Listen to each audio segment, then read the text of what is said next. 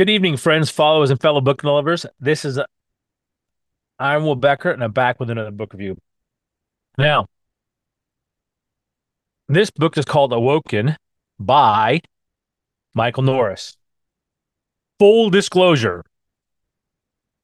Michael is a friend of mine, and I got this book months ago to read it and to give feedback.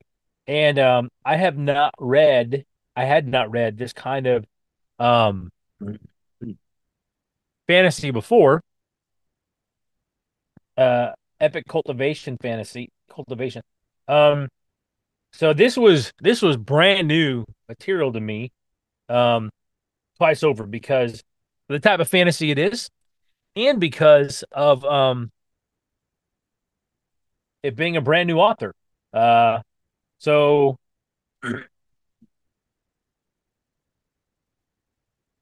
Leadership principles. Three. First is that Silas, one of the main characters who's an elf, chose to train Ren and Dave. Okay. And um, there are other two main characters that you'll get to meet in this series. Number two, um, Ren and Dave chose to be trained. Now, you may like, what? Some of the best leaders are followers. They follow a fantastic leader and then they learn from that leader and then go on to become leaders in their own right. And in some cases, excuse me, some cases, that individual excuse me, has been a leader already in another organization or in another place um, of a business. It just depends on that individual.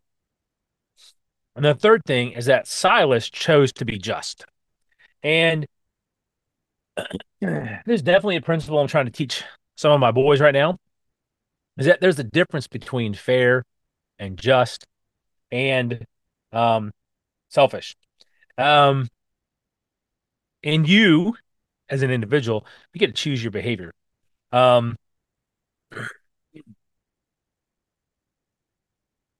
being just as a leader means that you divide the the the spoils, the credit, um, any any kind of accolades or anything amongst everyone. Everyone get, gets equal credit. And the phenomenal leaders give their team the credit. In this case, um, this is a this is a fantasy fantasy, and so this is about um, skills and loot, if you will, and so it's not really about giving credit in that regard. However, um, Silas does choose to be just. He does a phenomenal job of it. Um, I was really amazed um, by this book, uh, not just because Michael wrote it, but because in some ways it was like playing a video game. In the way some things work in the magic system in the book. Um, that that is not one of the heroes, just in case you were wondering. But he does look like a big green Sasquatch, doesn't he? More like a Sasquatch and a um, swamp thing kind of kept together. So, look, phenomenal book. He did hit number one on the Amazon bestsellers list. Um, so people were really looking forward to either they're looking forward to the book which I don't know his marketing strategy. I don't know that stuff. But I do know that uh, it did sell very well. And I'm super um, excited for Michael. I'm looking forward to book two. Hopefully, I'll get another early copy.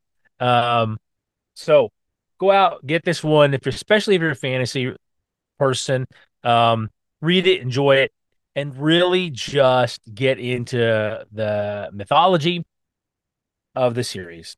Um, so thank you guys for joining me today. If you enjoyed this episode, please like and share it. In closing, Veritas vos liberavi. The truth shall set you free.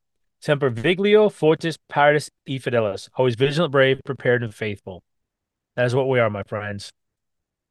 Iron Will. Out.